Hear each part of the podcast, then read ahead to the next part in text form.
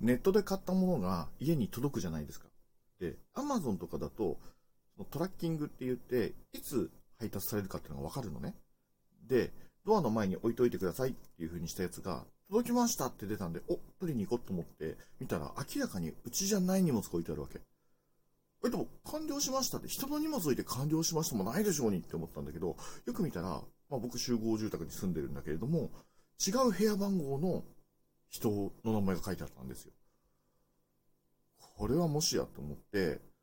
で、その違う階のね、ところにエレベーターで乗って、で、え、どうしよう、全然品質者みたいじゃん、これって思いながら、ドキドキしながら、見に行ったら、その人の家のドアのところには僕の荷物が置いてありました。これさ、なんでかわかんないけど、